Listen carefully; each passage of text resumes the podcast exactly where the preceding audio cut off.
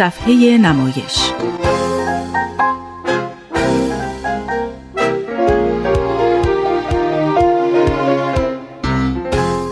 همراهان عزیز به صفحه نمایش خوش آمدید.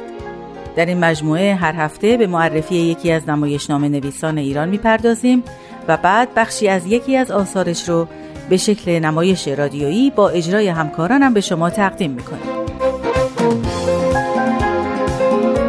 دو هفته گذشته بخش اول سرگذشت سید علی نصر رو شنیدید. امروز بخش دوم و پایانی رو میشنوید. خواهش می‌کنم با من آزاده جاوید در صفحه نمایش همراه باشید.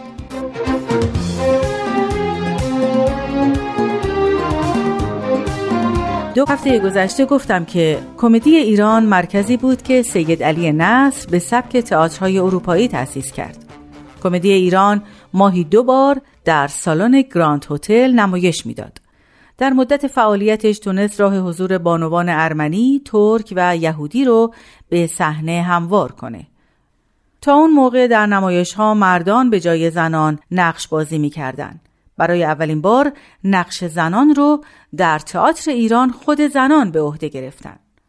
کمدی ایران تلاش می‌کرد تا هنر نمایش رو در میان مردم گسترش بده. نصر برای اولین بار وسایل گریم رو از اروپا خریداری کرد و به ایران آورد. نمایش هایی که در کمدی ایران اجرا می اغلب مضامینی انتقادی و اجتماعی داشتند مثل آثاری از مولیر و گوگول. در اول به خاطر عدم علاقه مردم به تئاتر این گروه ماهی دو بار در سالن گراند هتل نمایش اجرا می کرد اما بعدا استقبال بیشتر شد و کمدی ایران سالن‌هایی از گراند هتل رو با گنجایش 700 نفر اجاره کرد. سید علی نصر در عرصه نمایشنامه نویسی قلمی توانا و پرکار داشت. او در نمایشنامه هاش بیشتر مزامین و سوژه های اجتماعی رو انتخاب می کرد. نصر به مزامینی از زندگی جدید جامعه ایران می پرداخت که تحت تأثیر دستاوردهای جهان غرب بود. بعضی از نمایشنامه هاش اینها هستند گلنار و نوروز، یتیم، سه خواهر خجول، اپرت قوزی، چوب دو سرطلا و بسیاری نمایشنامه دیگه به همراه تعدادی ترجمه. تعداد دقیق نمایشنامه های نصر مشخص نیست اما حدود یکصد اثر نمایشی به او منتصبه که تقریبا 35 ترجمه و اقتباس از نویسنده ها هم در بین اونها دیده میشه او تعداد زیادی کتاب های علمی و ادبی نوشته و بسیاری رو هم ترجمه کرده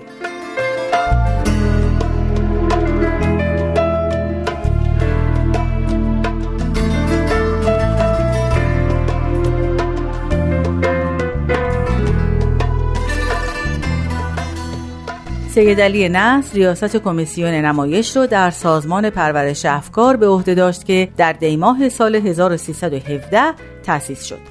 بعد از اون در سال 1318 هنرستان هنرپیشگی رو گذاری کرد و خودش در اونجا تاریخ هنر درس داد.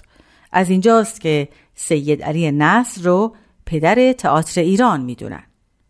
بعضی از همکاران نصر در هنرستان هنرپیشگی اینها بودند دکتر مهدی نامدار فضل الله بایگان و رفیع حالتی و کمی بعد افرادی چون عبدالحسین نوشین و معز دیوان فکری هم به جمع همکاران پیوستند هنرستان هنرپیشگی نخستین آموزشگاه تئاتر بود که طرح درسش رو از کنسرواتوارهای فرانسه می گرفت.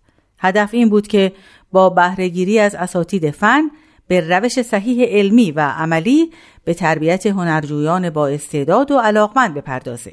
در اولین دوره این هنرستان دوازده خانم و چهل آقا شروع به تحصیل کردند. همون وقتها بود که سید علی نصر تئاتر نصر رو تأسیس کرد. تئاتر نصر در بخشی از ساختمان گراند هتل در خیابان لالزار تهران ساخته شد. همینطور تالار کوچکی با ظرفیت 80 صندلی با عنوان تئاتر دائمی تهران افتتاح شد. بعد در یک دوره حدوداً 20 ساله تئاترهای دیگه ای ایجاد شدن مثلا تئاتر نکیسا، جامعه باربود، تئاتر پارس، تئاتر ایران، تماشاخانه هنر و تئاتر دهقان. تئاتر نصر تا پیش از وقایع 28 مرداد 1332 به عنوان یک مرکز روشنفکری شناخته می‌شد. اما بعد از اون به عنوان یک مرکز فرهنگی با هدف ارائه آثار نمایشی سرگرم کننده تا پایان دهه پنجاه فعال بود. بعد از انقلاب ایران در سال 1357 توسط کمیته انقلاب به عنوان ملک بدون صاحب مصادره و تعطیل شد. در سال 1361 مؤسسه جهاد دانشگاهی این سالن رو در اختیار گرفت. بعد از مدتی کم و بیش به فعالیت پرداخت. اما تئاتر نصر تعطیل شد و به عنوان ملک تجاری در اختیار فروشندگان لوازم برقی و الکترونیکی قرار گرفت. اعتراض هنرمندان و رسانه ها باعث شد که تئاتر نصر به عنوان یکی از آثار ملی توسط میراث فرهنگی ثبت بشه. سید علی نصر حتی در عرصه سیاست هم تلاش کرد اما نمایش رو فراموش نکرد و به این هنر سخت پایبند بود. علی اصغر گرمسیری که از شاگردان و مدرسان هنرستان هنرپیشگی بود اعتقاد داشت که نصر مردی جامعه شناس بود که های مختلف نمایش رو خوب میشناخت و عقیده داشت که بین هنر برای هنر و هنر در خدمت مردم باید دومی رو انتخاب کرد. هنر در خدمت مردم. او در نوشتن کارهای کمدی از مولیر پیروی می‌کرد. سرانجام سید علی نصر در 26 بهمن سال 1340 در سن 70 سالگی در تهران درگذشت و در امامزاده عبدالله به خاک سپرده شد.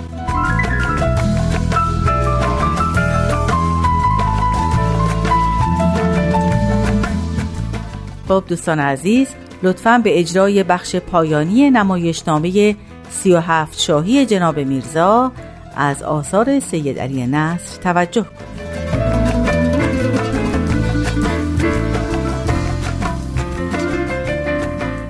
امیدوارم فرصتی پیش بیاد تا آثار سید علی نصر رو مطالعه کنید.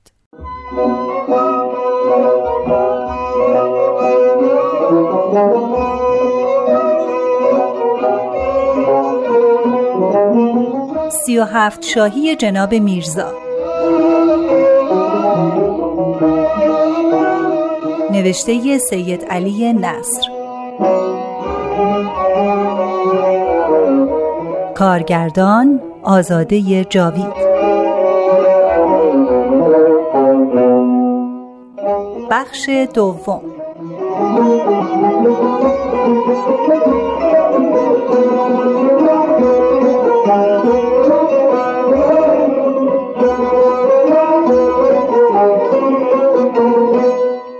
دو هفته گذشته داستان ما به آنجا رسید که در مجلس عقد کنان بدری پدرش جناب میرزا سخت به دنبال سارق سی و هفت شاهی خودش است که هر روز از جیبش کم می شود.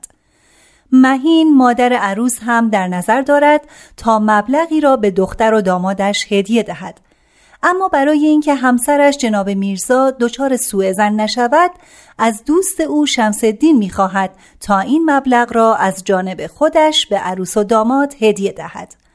و حالا دنباله ماجرا.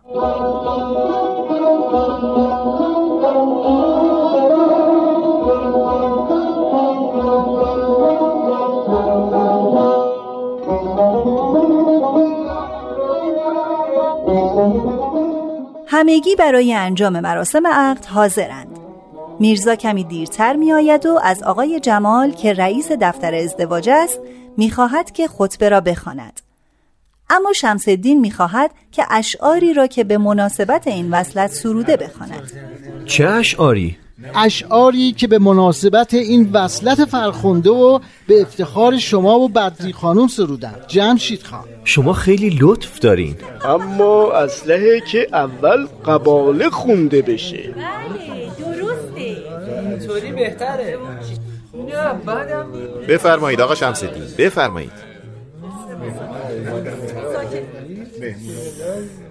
خانوم ها و آقایان مستحضر باشند که من شاعر نیستم.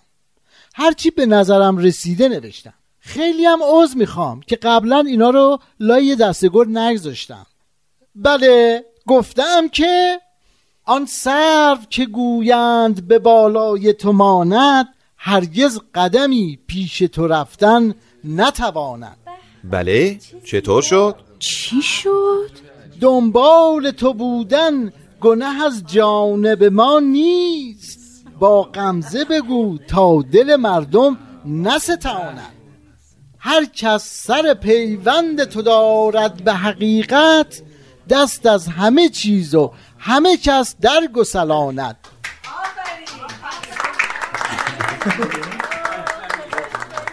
از کار تو بود نابکار چی کار من بود؟ با کمال صحت و سلامتی در حضور باهر و نور جناب آقای جمال امضا کنندگان زیر آقای جمشید لاسایی و دوشیزه بدری جناب میرزایی خواهش می‌کنم نخونید بنده با این آقا حرف دارم مگه چی شده جناب میرزا آقا جون چی شد؟ بیا اینجا ببینم چی کار می‌کنی؟ چی شده؟ این شعرها رو کی گفتی؟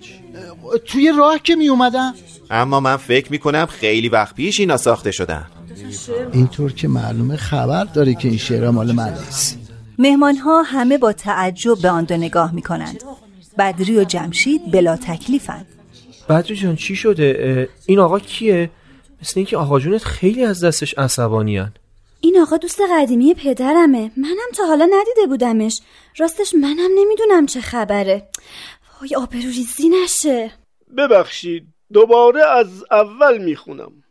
با کمال صحت و سلامت در حضور باهر و نور جناب آقای جمال امضا کنندگان زیر آقای جمشید لاسایی ببخشید باید یه چیزی رو اضافه کنید مرقوم بفرمایید آقای شمسدین سیلابی عراکی مبلغ 13505 ریال به دوشیزه بدری جناب میرزایی به عنوان چشم روشنی تقدیم می‌کنم. آفرین آفرین. چی شد؟ شمس الدین یه همچی چشم روشنی؟ آقای شمسدین ممنونم. به خدا که پدری کردین. واقعا نمی‌دونم چطور تشکر کنم. جمشید جان بدری جان عین دختر خودمه. واقعا پدری کردین. پدری؟ پدری؟ آره بدری خیلی شبیه شمس الدینه حالا فهمیدم موضوع چیه. بله در حضور باهر و نور. صبر کنید آقای رئیس دفتر. یه قضیه پیش اومده. همه برن بیرون. یه دقیقه بیشتر طول نمی‌کشه. ای آقا این دیگه خیلی مسخره است. جماعت همه قرولند کنان بیرون می روند. میرزا شمسدین را کنار می کشد تا با او صحبت کند. بگو ببینم امو جان. یه آدم غریبه. چطور ممکنه یه همچین مبلغی به دختر بنده چشم روشنی بده؟ چه قابلی داره؟ خب برای اینکه من خیلی بدری جانو دوست دارم. بله معلومه. اما اینو بدون که من یه همچین نونایی نمی‌خورم. چه نونی؟ آقای جمال اجازه می‌خوان تشریف ببرن.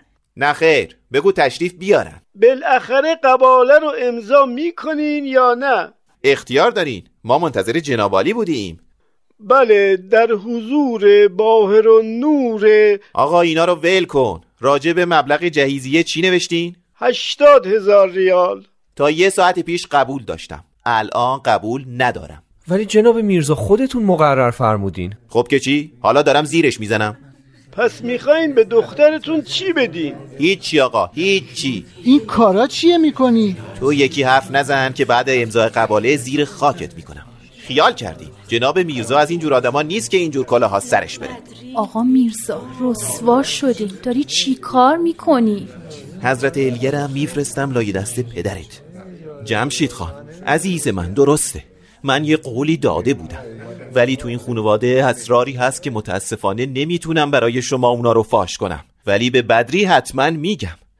آقا جمشید نمی‌دونی چه معامله ای با من شده. نه خیر. این سی و هفشایی کله این آدم رو خراب کرده. خدا شاهده تا این دقیقه بنده سه هزار و ششصد و پنجاه و هفت قباله عروسی حاضر کردم. یکیش هم مثل اینجا نشده. بنده نمی‌دونم چه خبره لطفا همه برن اون اتاق می‌خوام یه دقیقه با بدری صحبت کنم همه قرقر کنان بیرون می روند. میرزا با شک و تردید به بدری نگاه می کند. اشکش در آمده. بدری خیلی ناراحت است. آقا جان چرا گریه می کنی؟ هیچی زکام شدم بدری جون راستشو بگو منو دوست داری؟ این چه حرفی آقا جان؟ مگه میشه آدم پدرشو دوست نداشته باشه؟ خواهش دارم دیگه به من نگو آقا جان. آخه چرا نباید به شما بگم آقا جان؟ بگو ببینم. تو این شمس رو دوست داری؟ خب این دوست شما خیلی مهربونه. شعرهای قشنگ میگه. هرچند درست نشد بشنویم چی گفته. چشم روشنی به این مفصلی داده. معلوم میشه خیلی ماها رو دوست داره. خب منم دوستش دارم. نه خیر. این دختر مال شمس الدینه نه مال من. دختر جان دنیای خیلی بدیه.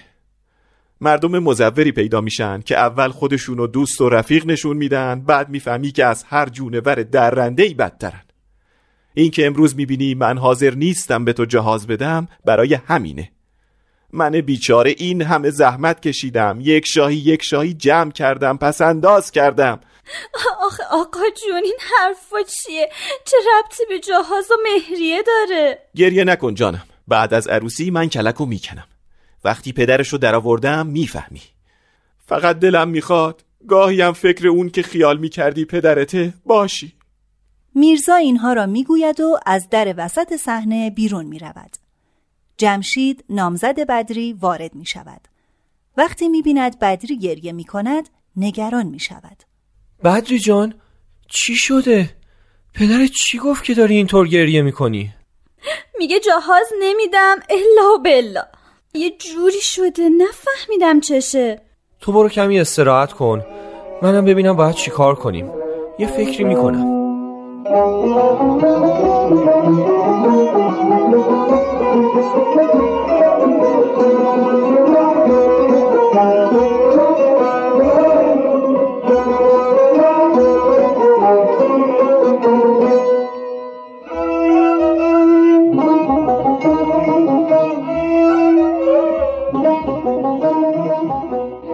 جمشید و بدری از صحنه خارج می شوند. شمس الدین و میرزا وارد می شوند. میرزا یک اره به دست دارد و با شمس الدین صحبت می کند.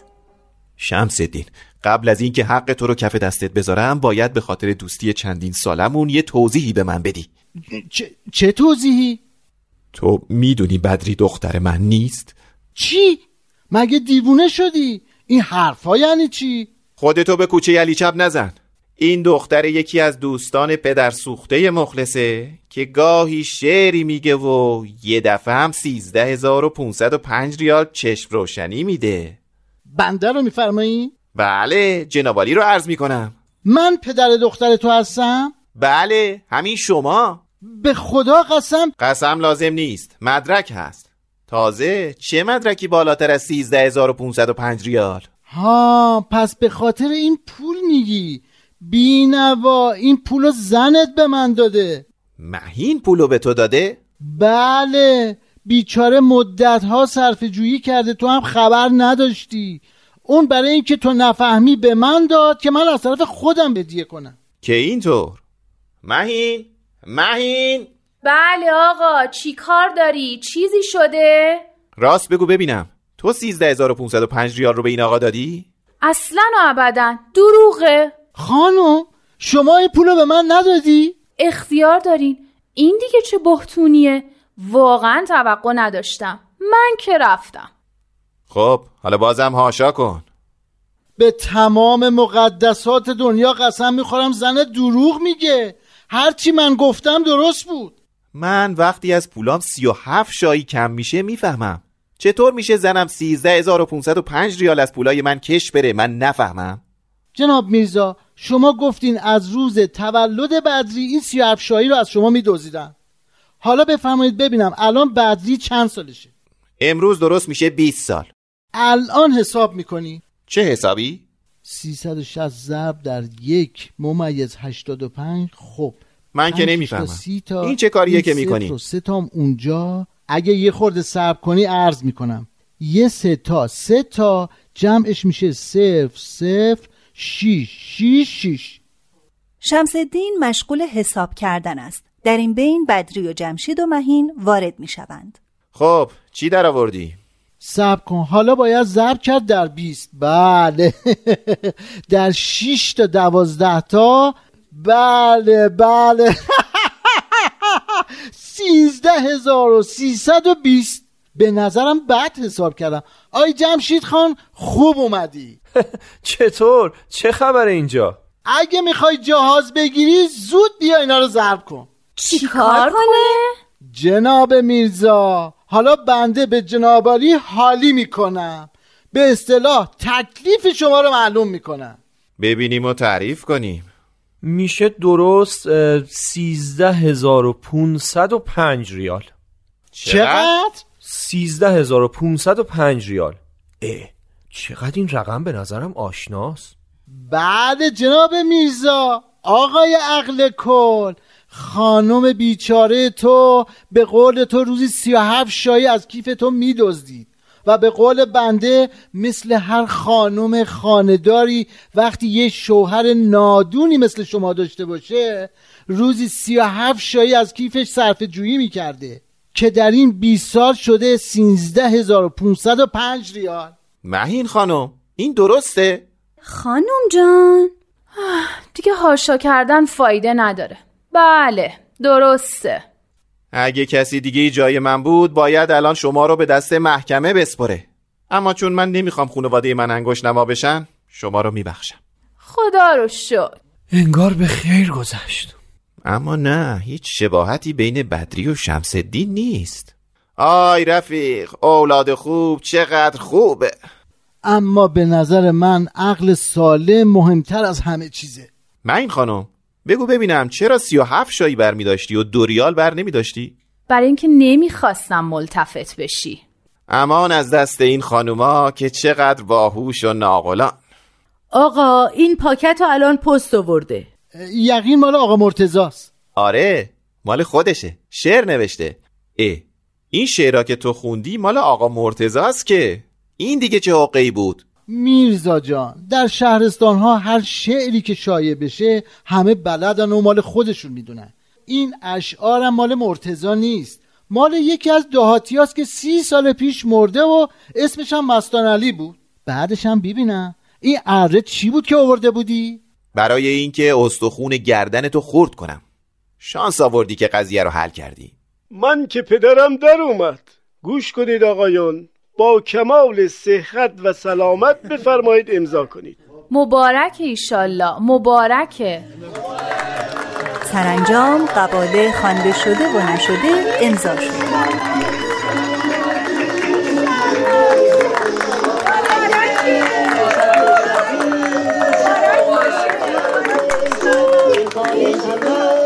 شم و چراغ است امشب. بادا بادا مبارک بادا ایشالله مبارک.